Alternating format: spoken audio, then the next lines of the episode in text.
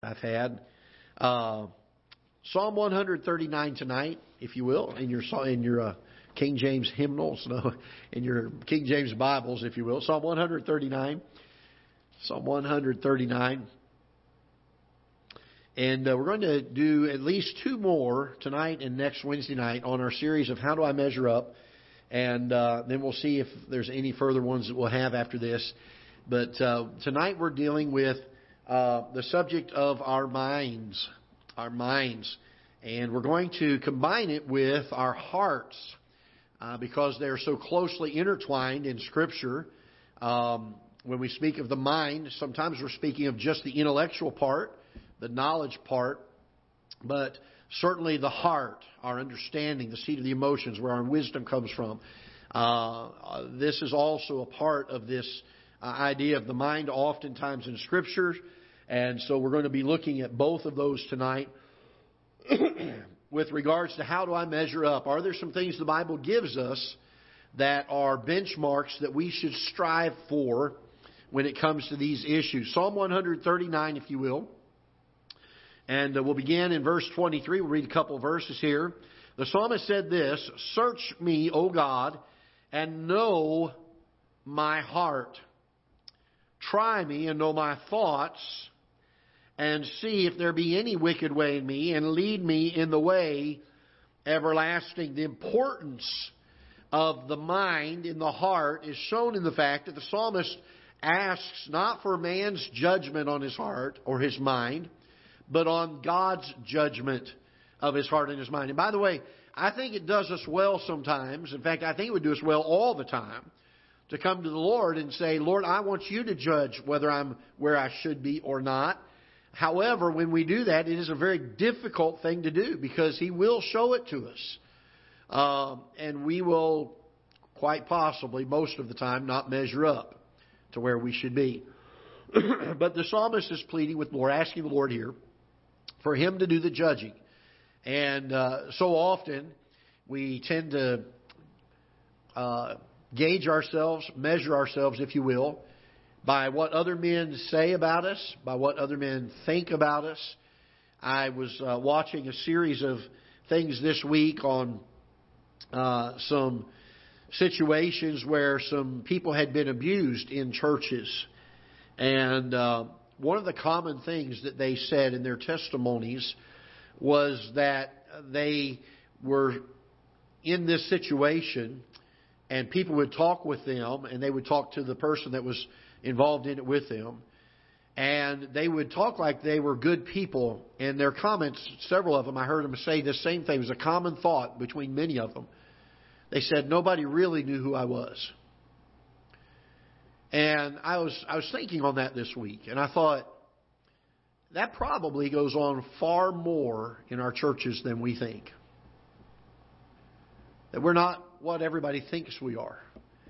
And that's why I believe that there's such an importance that ought to be placed on the fact that we should let God judge our hearts rather than men. Uh, and the, the psalmist speaks of that here. He says, Search me, O God, and know my heart. Try me and know my thoughts. Before we say that prayer, we better make sure that we are ready for the results. It's a very difficult prayer to pray but one that I believe we in the day we're living in need to pray so often. Lord, search me. There may be some things I've made people think about myself, but I want to know what your thoughts are. I need to know how you gauge my heart, how you gauge my thoughts. Uh, we're going to look at several passages tonight. We're going to end up in one uh, passage in the book of Philippians uh, and deal with a, a pretty large chunk from there. I'm going to try to keep things fairly concise, but we are going to have to turn to several passages, so keep your Bibles handy. I'll try to go slow enough to make sure everybody has time to get there and to see these things because they're so crucially important. Let's start, if you will, with Romans chapter number 8. And uh, we're going to be in the New Testament for a little bit here. Romans chapter number 8. Solomon, who was one of the wisest men who ever lived, and of course, if that was not enough, he also wrote things by inspiration of the Holy Spirit of God. So whether he was wise or whether he was the dumbest man who ever lived, would really make no difference at all to the truthfulness of this statement because it was given by the Holy Spirit of God. In Proverbs chapter 4 verse 23, he said this, Keep thy heart with all diligence, for out of it are the issues of life. Keep thy heart with all diligence, for out of it are the issues of life. It's been spoken and shared even in Scripture that as a man thinks in his heart, so is he. Uh, out of the abundance of the heart, the Bible says, the mouth speaketh. And uh, there's there certainly is uh, the possibility of putting on an outward appearance. In fact, uh, there was a group in the Bible that were a perfect example of this. Uh, they were called the Pharisees. You remember what Jesus said of them? Uh, he said, "Outwardly you're clean, but inwardly you're full of what? Dead men's bones." And uh, it's not it's not the it's not the outward that we're to judge. It's the inward. Now I will say this. It is possible to have a right outside. Now listen carefully because you'll get twisted up on this if you don't. It is possible to have a right outside and a rotten inside. But it is impossible to have a right inside and a rotten outside. For people to say, well, God knows my heart while they live carnally, I'm sure He does know your heart. But it's not a right heart. Because while you can put an outward facade on and fake what's on the inside, you can never not produce outwardly what's in your heart. And so make sure we understand this importance of keeping our heart with all diligence. Let's look in Romans chapter 8, if you will. Romans chapter 8, and I'll, I want to get through the material tonight, but, but I don't want to rush so fast that people don't get it. And so if we only make it halfway, we'll pick up there next Wednesday night and move, move one more Wednesday night out on it. Romans chapter 8, we'll begin reading verse number 1. Paul's writing here.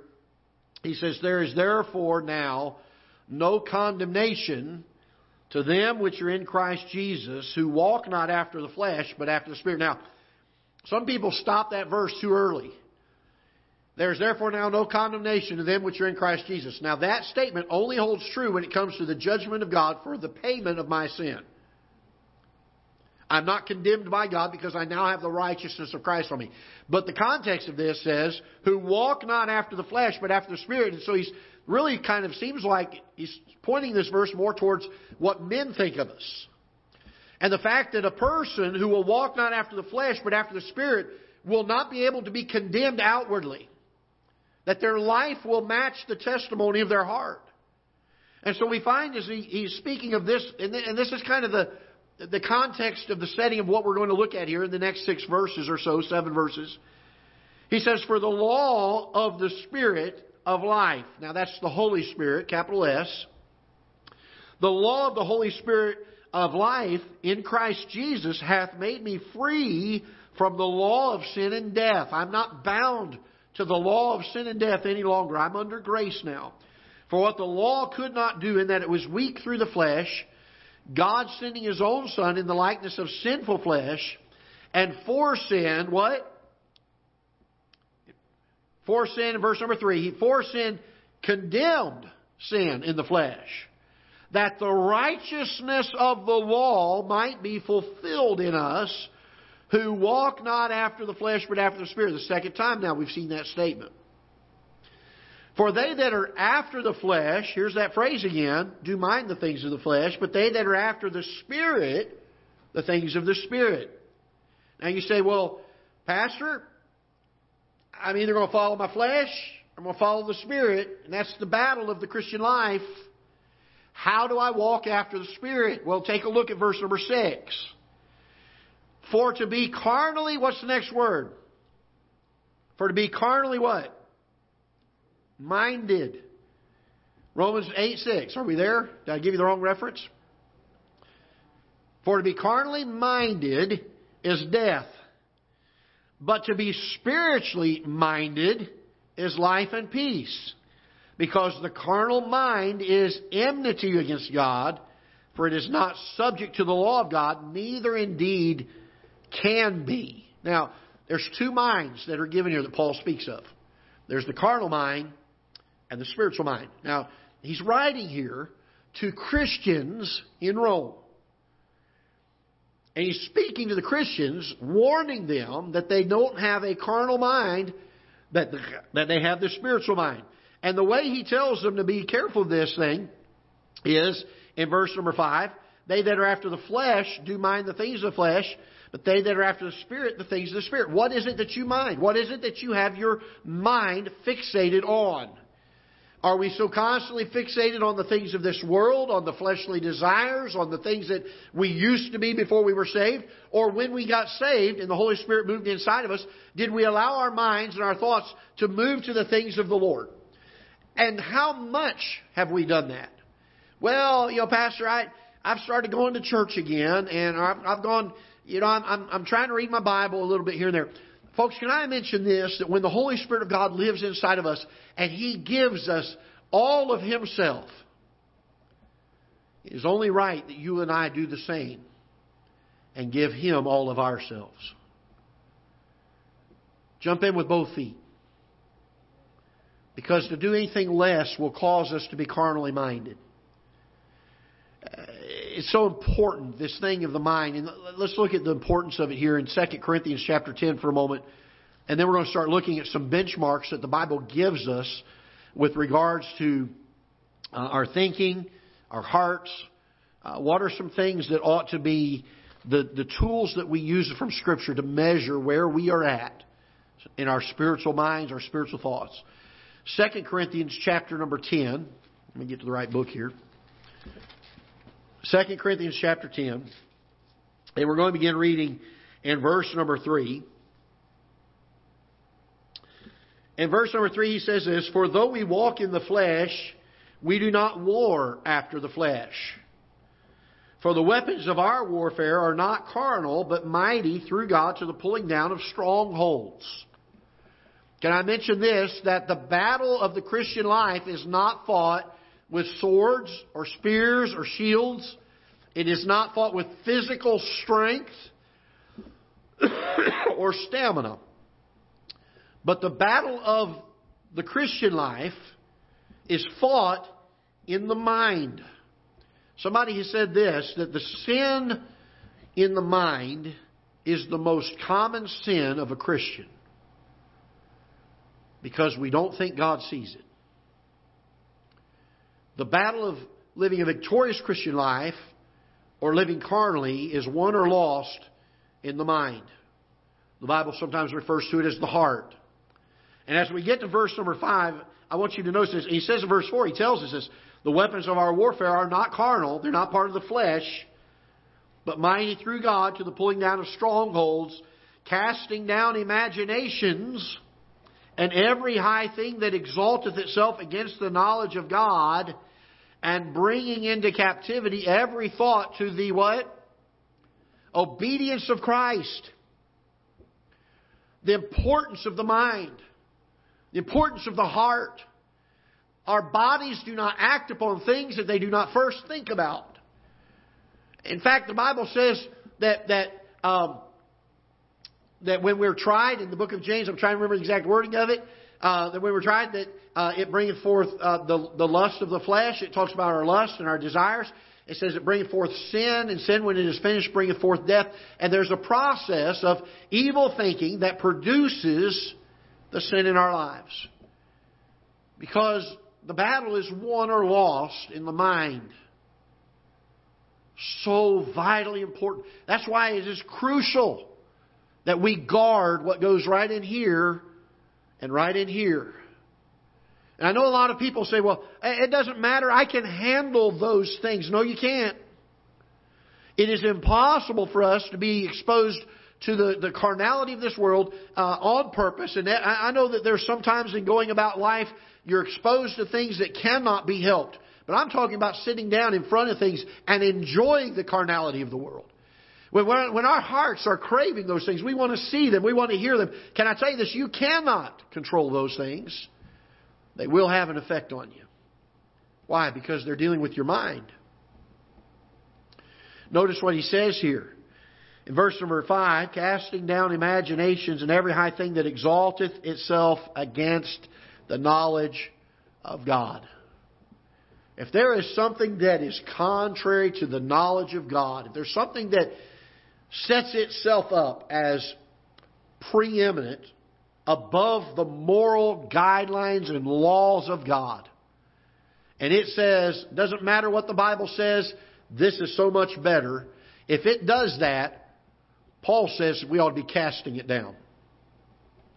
If it exalts itself above this word, we ought to be casting it down. And he says that every high thing that exalted itself against the knowledge of God and bringing into captivity, notice this, what's the next word? Bringing into captivity what? Every thought to the obedience of Christ.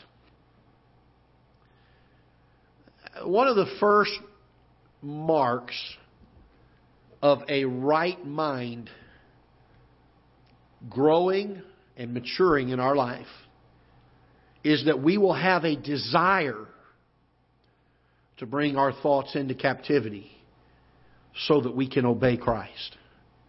No matter what the flesh desires, we wrestle it down. Paul speaks of this and he, he talks about casting down. He's talking about weapons of war in this passage. He's talking about bringing into captivity and capturing the enemy and bringing them under subjection. Can I tell you this? This isn't just some, uh, some token, this college try of trying to, uh, to control the things that go into my mind. This is something Paul said, it's a war. It's a battle. There's weapons involved. There's captivity involved. There's, there's casting down involved. And it's the thing that Paul wrestled with. When, we, when our minds begin to mature, when we begin to have a mind of Christ, it, it tends to gravitate to and desire to captivate the flesh so that we in turn can be more obedient to Him.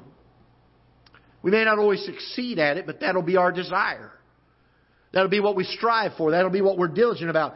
And as any soldier, we'll train, we'll work, we'll equip, we'll strengthen ourselves. I was uh, watching a documentary on. Uh, uh, I'm trying to get well known about Dallas Cowboy football history because I couldn't talk legibly about it with someone here the other day, and I was doing some research on some of that, and I was watching these men, and, and for a silly game, that the things they put themselves through physically uh, the, the, there's the strenuous uh, uh, workouts, the, the, the diets that they're on. I, I, I could, I think the diets are worse than the workouts. Uh, the, the, the things they have to do to themselves. And they, they give up things and they, they focus on things and they, they don't socialize like they would normally because they're too busy doing things that will help them become better, all for a game.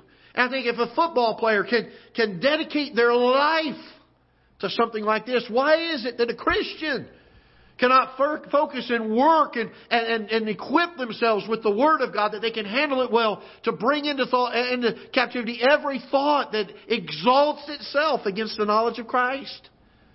Why is it that we put so little effort into the victorious Christian life? I think we ought to pray for one another. I think when we're going through a difficult time, we ought to ask brothers and sisters in Christ that we know can pray to pray for us. I have no problem with that. But it bothers me sometimes in my life where I've seen that I have not given my effort to it and I'm asking other people to help me out of a situation by praying for it. Why is it that I didn't just grit my teeth and say, Lord, I want to come to your word and I want to labor in it and I want to equip myself in it and I want to make sure that my mind is focused on it. If there's some problem that I'm battling with, I want to, I want to saturate myself with your word. I want to know it.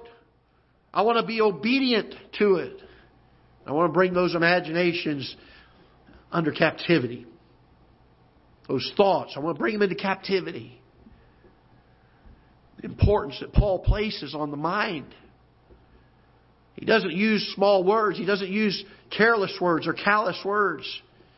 He talks about the fact that it's a warfare. That there are weapons involved, that there's the casting down and the pulling down of strongholds and bringing into captivity.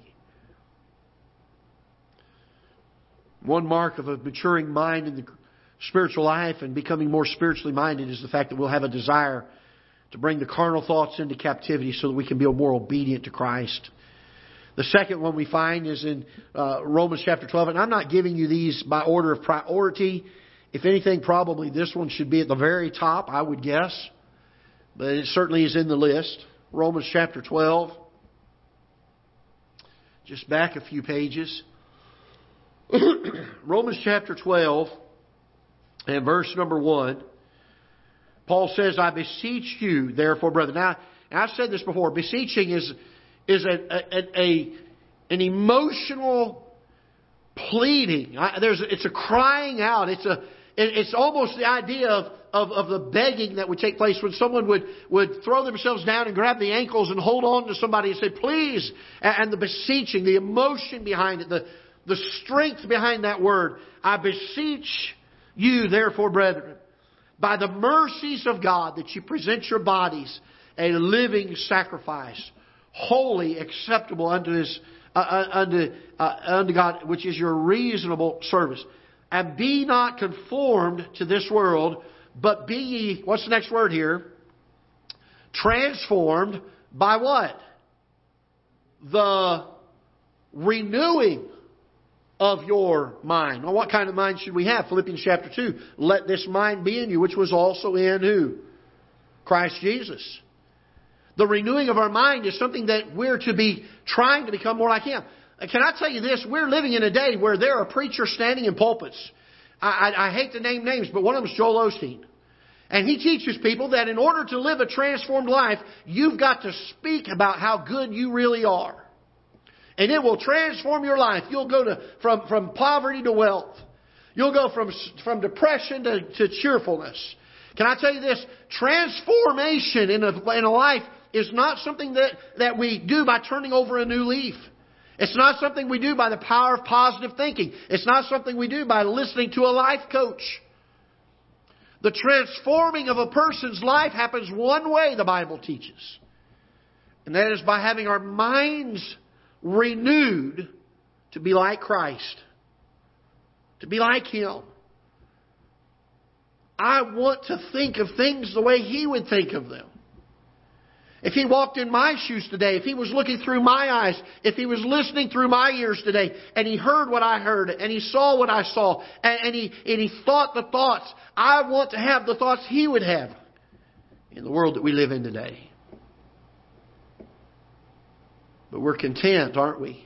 We think that transformation is something that we're just going to pull ourselves up by our own bootstraps. We're just going to make ourselves better. I'm just going to go out and get the latest New York Times bestseller book that tells me how I can be a good person. I am, I am this and I am that. I, I think Joel Osteen wrote a book that was titled I Am. And I, I, I think that's, Uh, if not titled that, at least the theme of it throughout the book was all that. All the different chapters were, I am blessed, I am beautiful, I am strong. I, and, and he teaches people you ought to recite these things several times a day to yourself. Can I tell you this? I, I'd rather read the I am of the Bible. Because He's the one I want to be like. He's the one I want to think of.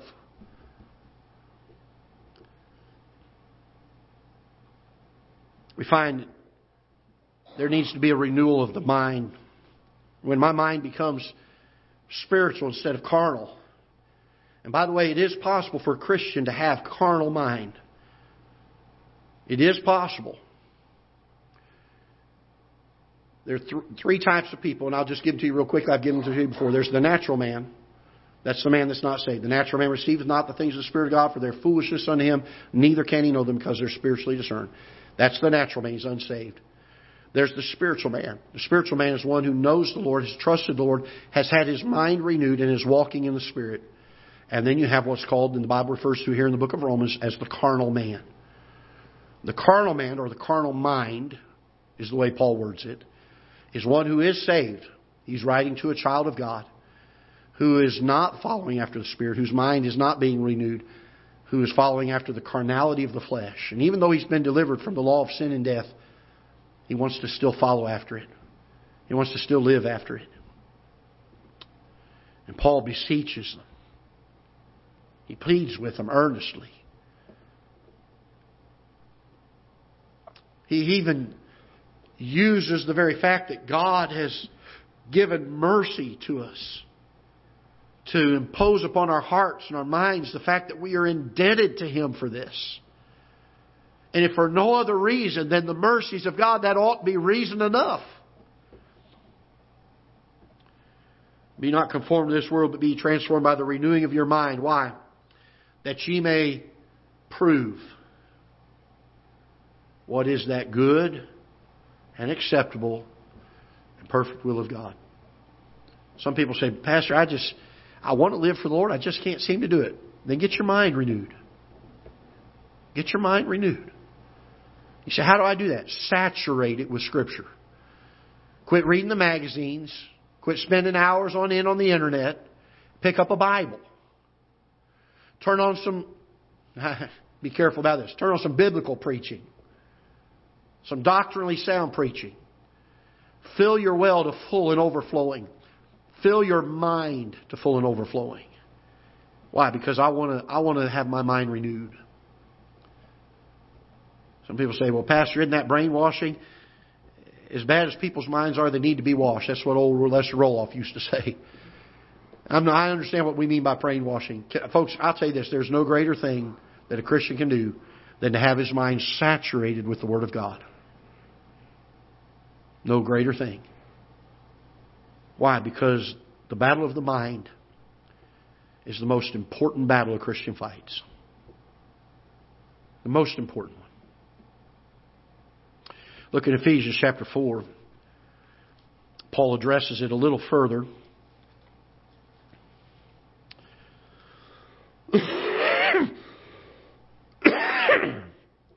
Ephesians chapter number 4. Verse number 17. Ephesians chapter 4, verse number 17. Paul writes this under inspiration of the Holy Spirit. He says, This I say therefore and testify in the Lord that ye henceforth walk not as other Gentiles walk in the what? In the vanity of their mind. In other words, the things their mind thinks about are, are useless, they're worthless, they're vanity.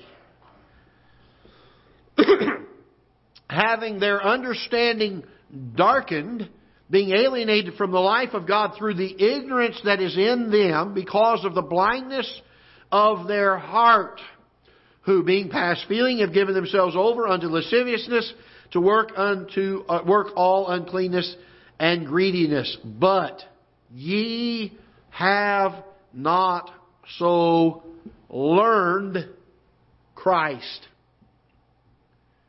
We see a battle for the mind taking place here.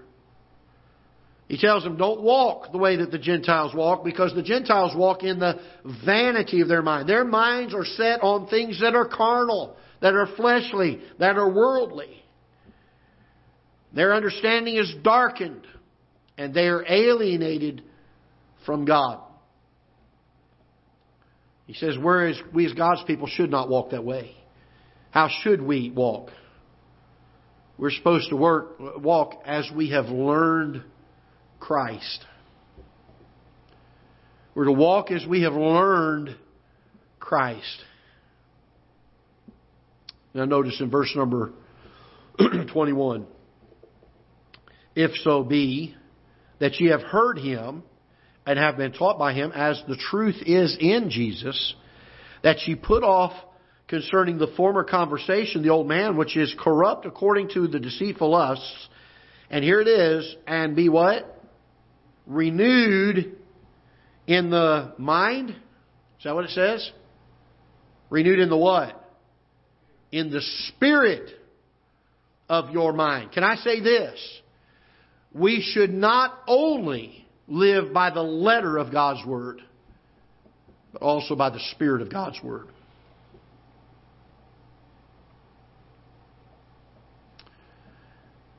If God explicitly tells us not to do something in Scripture, and then He puts in a phrase, as He does quite often in a list of things, and such like, and we say, well, He didn't list my specific thing, so therefore it must not be wrong. Can I tell you, that's living by the letter of the law, not the Spirit we understand what God is getting at by the list that He gives us.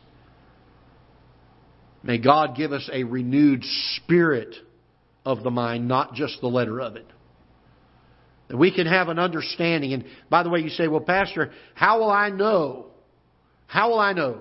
This is where we ask the Holy Spirit to give us understanding and illumination into His Word.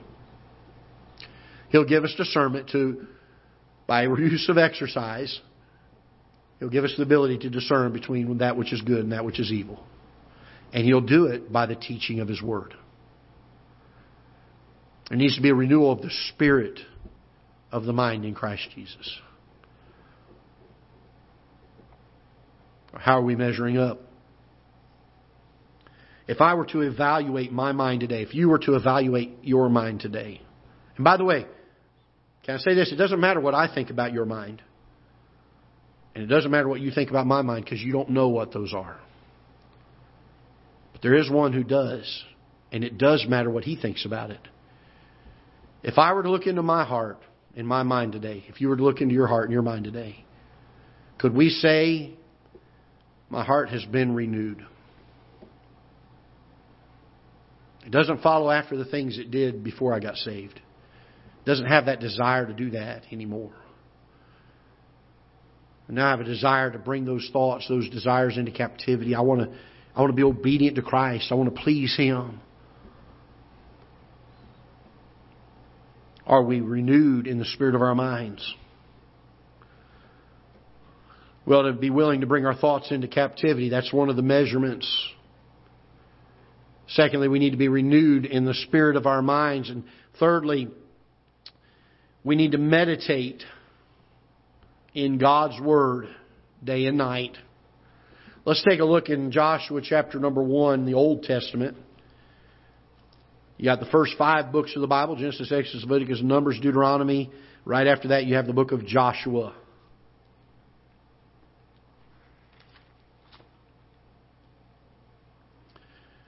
Joshua chapter number 1 and verse number 8.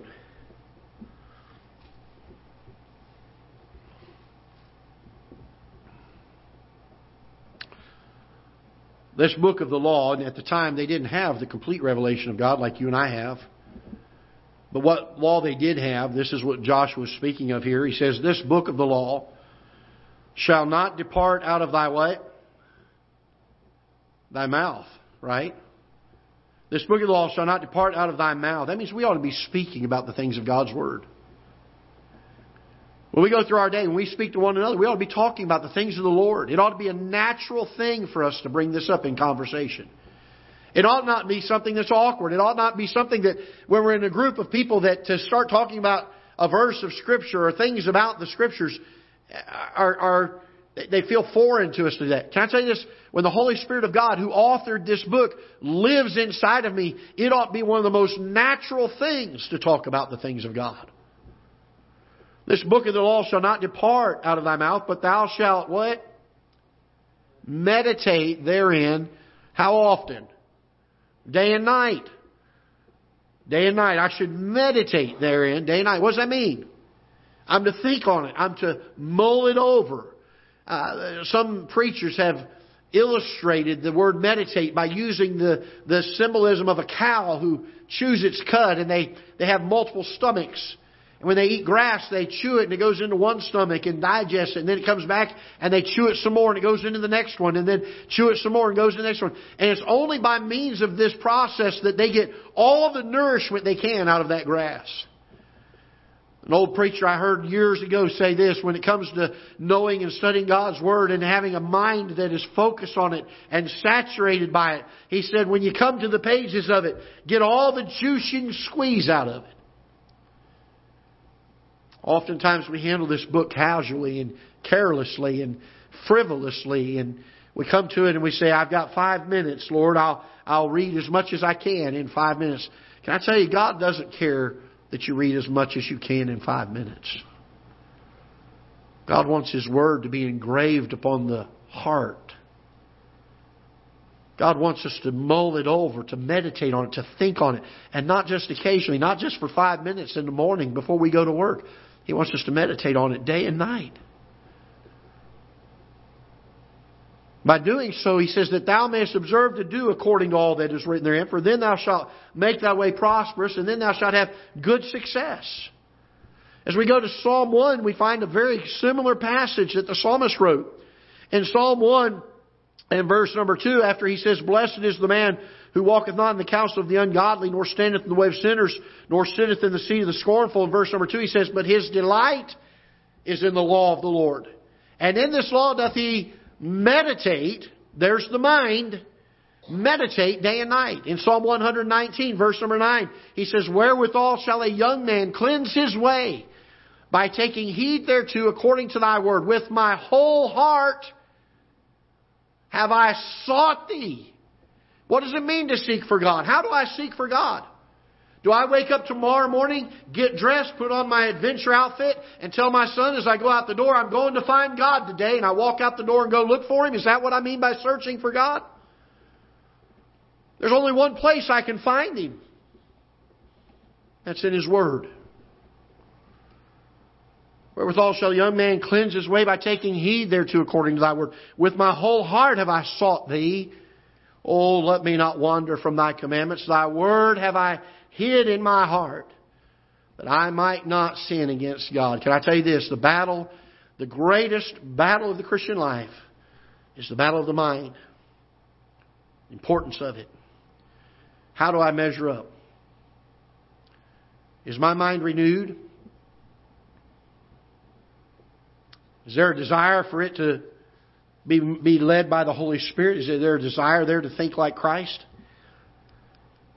Is there a desire to bring the, the carnal thoughts, the fleshly thoughts into captivity, to, to war against them, to, to, to put them as prisoners of war so that I can obey Him?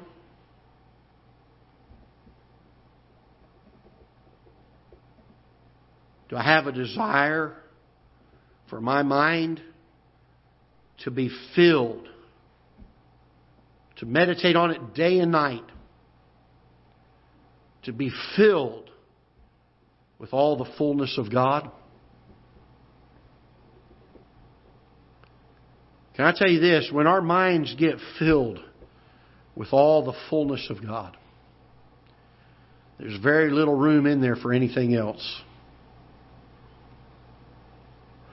I wasn't going to bring this verse, but let's look at one last verse and I'll finish here. We're, we're not quite halfway through. Uh, and we'll get there next week. But let's look in Colossians chapter 3 for a moment.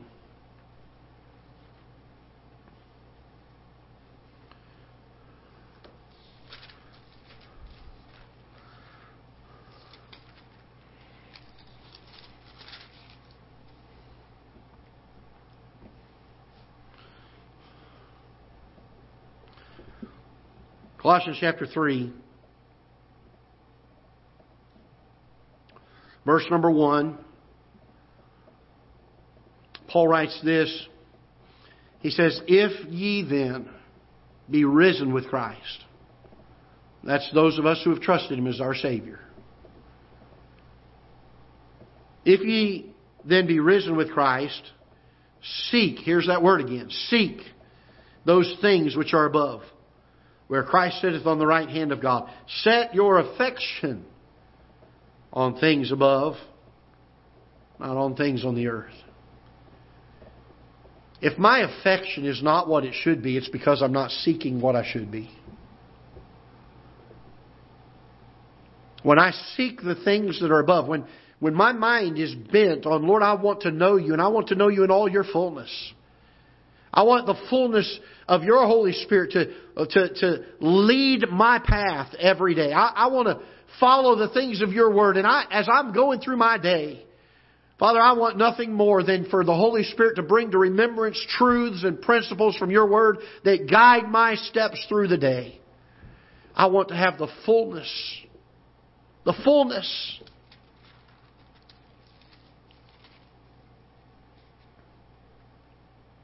Let's go to verse number 16, verse number 3. I like this one as well. We're going to, we're going to leave this one. In fact, we're going to be looking at this chapter. I'll be looking at a different verse in it, Lord willing, next week.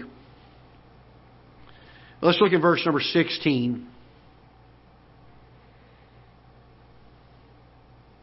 Let the word of Christ dwell in you. If that's all it said, that would be enough. But he adds the word richly. Don't just let it dwell in you. Let it dwell in you richly. In all wisdom. I want this book to consume my mind. I want to be passionate about it. I want to love it. And we're sitting here at a brand new year. A, place of the year where a lot of people make decisions. I'm going to, I'm going to set some goals with regards to my personal walk with God, my time I spend in this book, my time I spend in prayer. Could we ask the Lord help us help us to be saturated in our minds, to be filled with all the fullness of God. To have this book bursting out of the seams of my heart. And the Bible says, out of the abundance, that bursting of the seams of the heart, what happens? The mouth speaketh. You know what would be a wonderful thing? If our minds and our hearts would be so consumed with Scripture that we could not help but talk about Him. I've shared with you the story of my friend Brother Wayne Korfman, who, uh, by the way, is in such poor health now. They, his son had to come and get him and move him back up to Ohio, and he's no longer able to work in that ministry down there as a few few weeks ago. And wish you'd be praying for him. He's a dear, dear friend of mine. And I hate to see him in poor health, but God has given him a rich life and allowed him to labor for him tirelessly. I wish I could have packed every member in our church up and taken you down to watch his life for a week. How convicting it'd be, this man of almost 90 years old, working and laboring for the Lord doing so much to try to get the gospel message to those that needed to hear. I remember when his wife passed away, I went over several weeks later to his apartment to spend some time with him. I wanted to cheer him up and try to encourage him a little bit, and I didn't want him to feel quite so lonely sitting there in the evening without his wife there. And we were sitting there talking, and he was talking about how precious families are and how we need to make sure that we take time to polish the jewels that God has given to us by way of our wives and our children. Take time, they're precious. He spent probably 20 minutes, tears streaming down his face, talking about, he called her his Catherine, my Catherine. He'd say, My Catherine did this, and Oh, we love doing this, and this, my Catherine, my Catherine. And then we began to talk about the Lord Jesus. He spent about another 20 or 30 minutes, tears streaming down his face, talking about his blessed Savior. I'll never forget what he told me. Sitting there in that living room that night, he had a bad stutter. Every time he'd get excited or emotional about something, he would the stutter would get really bad. He sitting there that night. He said, "Brother Greg, we, we, we never, we're never embarrassed to, to, to talk talk about the ones we love. I'll never forget it. If we could be so full of the fullness of Christ, if our minds and our hearts could be so consumed with Him, there'd be no embarrassment of speaking of Him.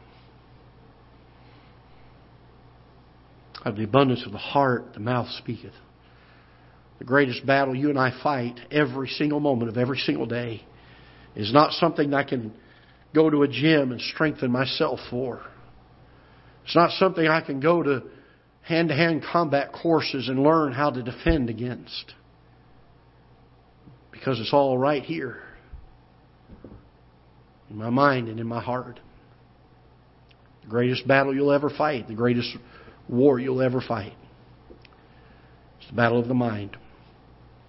We'll finish next week, if Lord willing, if we're still here, and if the rapture happens, we won't finish next week. We'll let the Lord teach it. All right? But uh, Lord willing, uh, we'll try to be here next Wednesday night and, and teach the remainder of this. And uh, pray with us. I've got one more subject to deal with after this one. And I hope these little things have been a help to us. Ways to measure, lay our life down alongside of the Scriptures. And ask the question, how do I measure up? How do I measure up? Let's stand together when we dismissed. Father, we're so thankful for your word. I pray that you'll help us each and every day to draw closer to you, to